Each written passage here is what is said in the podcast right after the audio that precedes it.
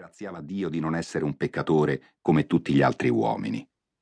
Se siamo come quel fariseo, se ci crediamo giusti, non conosciamo il cuore del Signore e non avremo mai la gioia di sentire questa misericordia, spiegava il nuovo vescovo di Roma. Chi è abituato a giudicare gli altri dall'alto, sentendosi a posto, chi è solito considerarsi giusto, buono e in regola, non avverte il bisogno di essere abbracciato e perdonato. E c'è invece chi lo avverte, ma pensa di essere irredimibile per il troppo male commesso.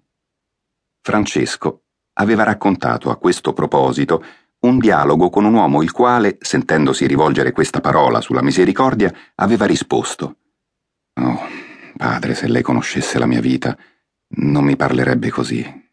Ne ho fatte di grosse. Questa era stata la risposta. Meglio. Vai da Gesù. A lui piace se gli racconti queste cose. Lui si dimentica, lui ha una capacità speciale di dimenticarsi. Si dimentica, ti bacia, ti abbraccia e ti dice soltanto Neanch'io ti condanno. Va, e d'ora in poi non peccare più. Soltanto quel consiglio ti dà. Se dopo un mese siamo nelle stesse condizioni, torniamo al Signore. Il Signore mai si stanca di perdonare. Mai. Siamo noi che ci stanchiamo di chiedergli perdono. Allora dobbiamo chiedere la grazia di non stancarci di chiedere perdono, perché Lui mai si stanca di perdonare. Da quella prima omelia di Francesco, che mi colpì particolarmente, emergeva la centralità del messaggio della misericordia che avrebbe caratterizzato questi primi anni di pontificato. Parole semplici e profonde.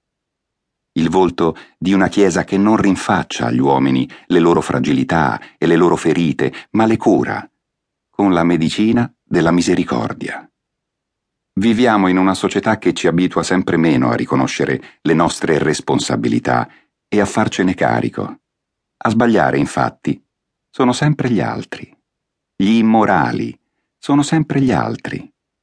Le colpe sono sempre di qualcun altro, mai nostre.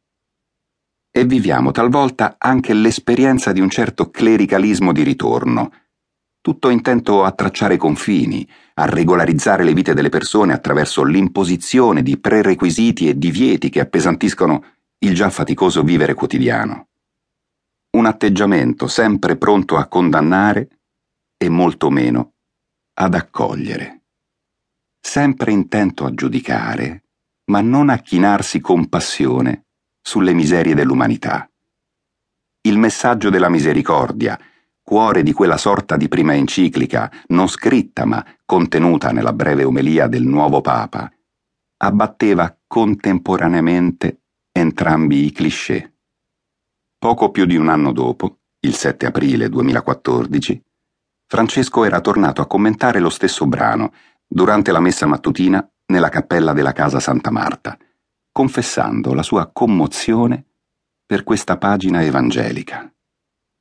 Dio perdona non con un decreto, ma con una carezza. E con la misericordia Gesù va anche oltre la legge e perdona accarezzando le ferite dei nostri peccati. Le letture bibliche di oggi, aveva spiegato il Papa, ci parlano dell'adulterio, che insieme alla bestemmia e all'idolatria era considerato un peccato gravissimo nella legge di Mosè, punito con la pena di morte per lapidazione. Nel passo tratto dall'ottavo capitolo di Giovanni, il Papa faceva notare Incontriamo Gesù seduto lì, tra tanta gente, che faceva il catechista, insegnava. Poi si avvicinarono gli scribi e i farisei con una donna che portavano avanti, forse con le mani legate, possiamo immaginare. E così la posero in mezzo e l'accusarono. Ecco un'adultera la loro è un'accusa pubblica. Il Vangelo racconta che fecero a Gesù una domanda. Cosa dobbiamo fare con questa donna? Tu ci parli di bontà, ma Mosè ci ha detto che dobbiamo ucciderla. Dicevano questo, aveva notato